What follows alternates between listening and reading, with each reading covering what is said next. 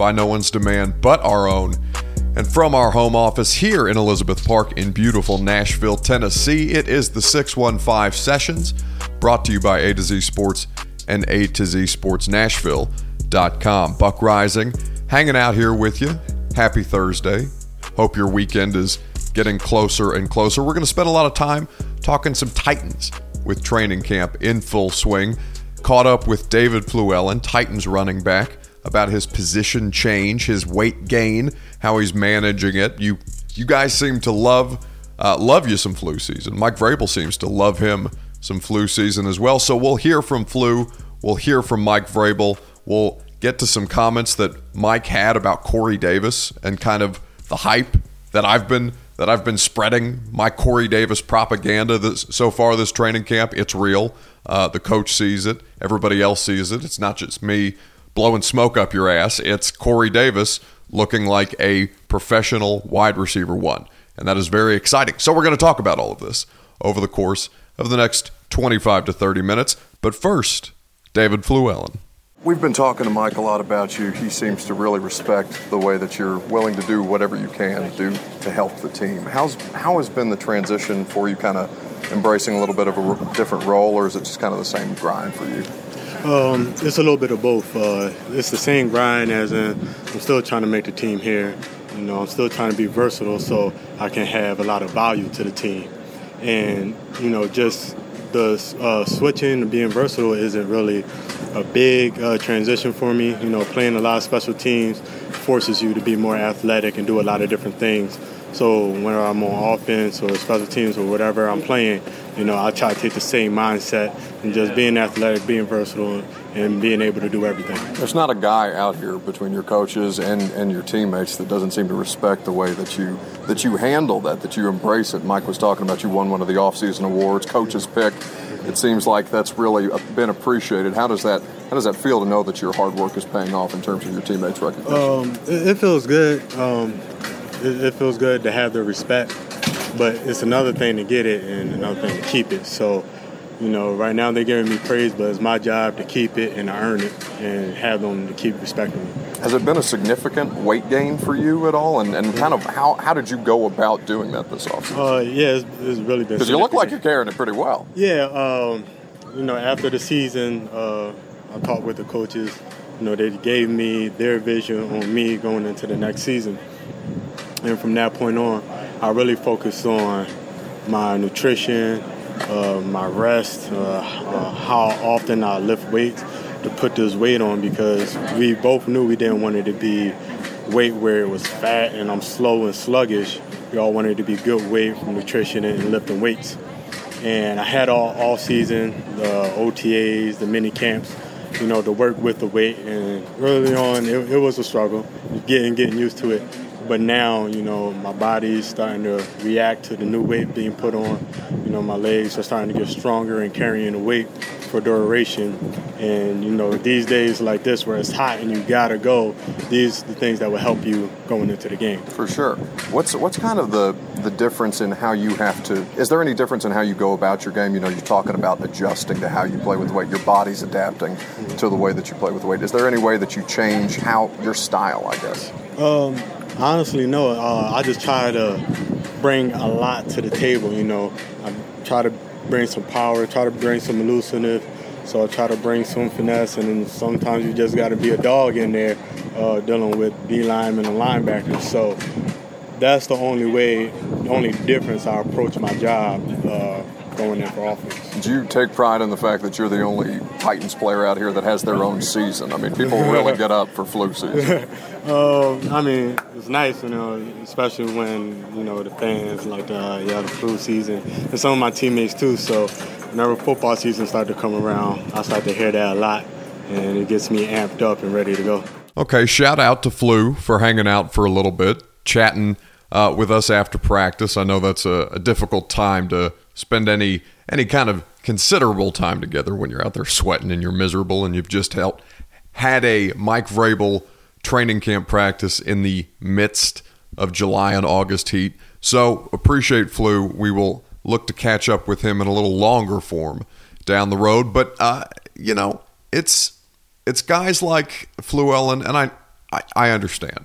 Like David Fluellen, for you all, probably not moving the needle much. Like I understand that it's Derrick Henry, it's Dion Lewis, and when Fluellen gets in the game, everybody yells flu, and then it goes away. Like that is the relationship with, with David Fluellen.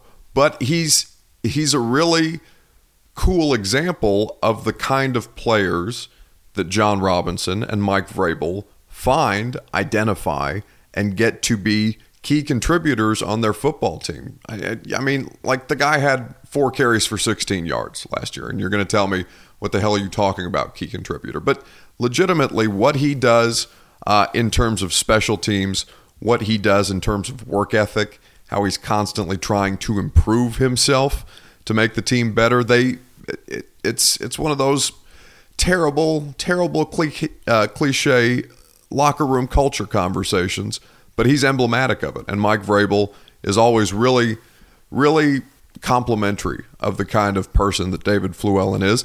And so you see it. Uh, you see how he's tried to adapt and survive, for lack of a better term, heading into 2019. We'll see if it works.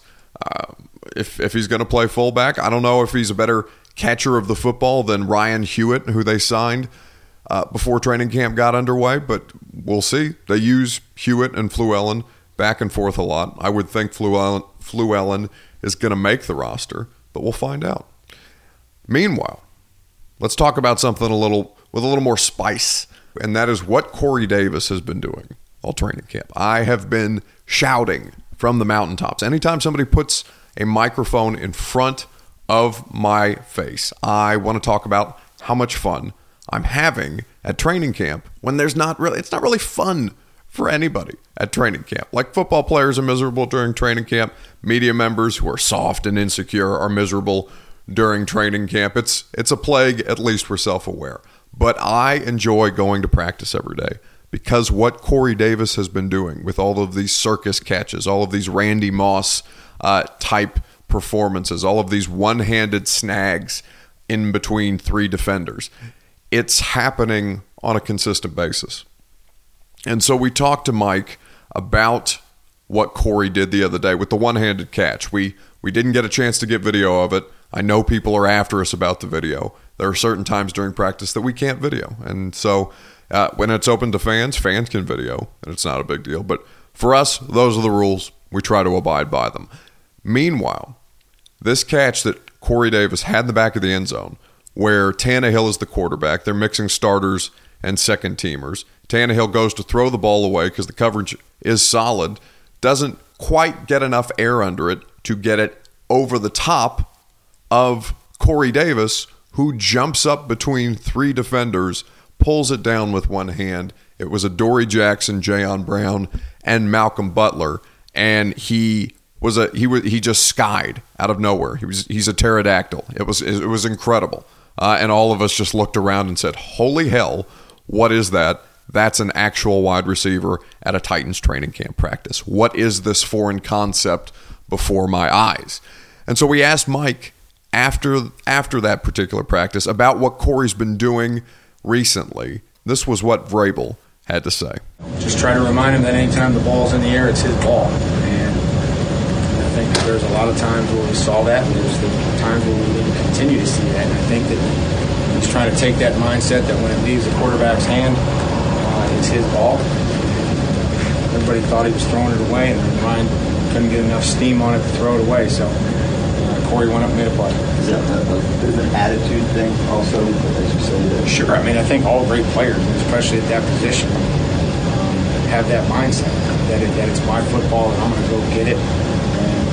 It's just one-on-one coverage. Pretty much the game is, is match coverage. There's zone. People play zone, but at the end of the day, somebody's got to go win. You just try to remind him that anytime the ball's in the air, it's his ball. I love that quote. I don't know why. It's very it's very uh, simplistic. It's not like he's telling you anything with with any kind of profound depth. But I I, I heard that from Mike Vrabel's mouth, and I'm like, yeah, hell yeah, it's his ball. Hell yes, it is. It it's it. He's he's supposed to be this dominant uh, player drafted in the first round, drafted in the top five. He's supposed to be somebody with the kind of performance level or the kind of ability as Randy Moss. Now, I listen, we're a long way away. We're a long way away, but you heard Tehran on this podcast talk about him being TO.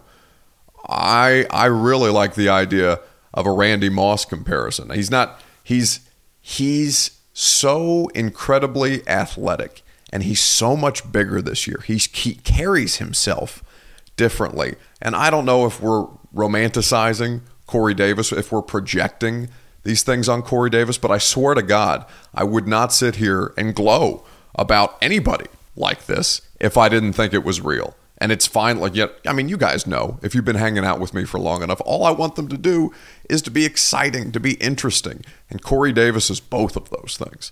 And I'm very, very, I'm, I'm amped up. I'm, I'm, I'm driving the hype train.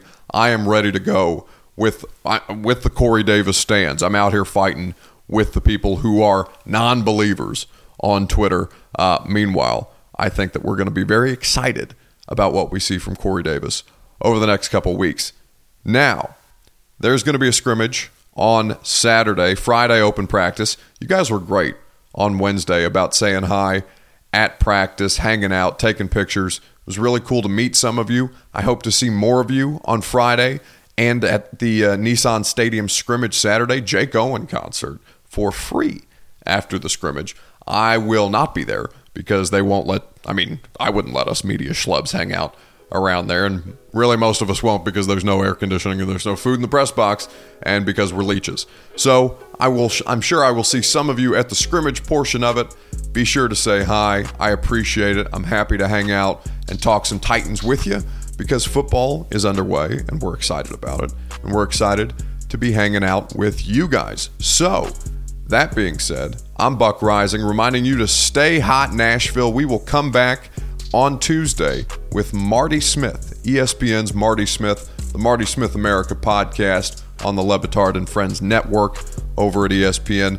His new book is out now. It's called Never Settle. We have a free copy for you guys. I haven't figured out how we're going to do the giveaway, but maybe me, maybe Marty will help us figure it out when we speak to him about college football, about the book, some really cool stories in there about the time that he spent at Alabama. So we'll do that on Tuesday. We'll see you then on the 615 sessions brought to you by A to Z Sports and A to Z Sports Nashville.com.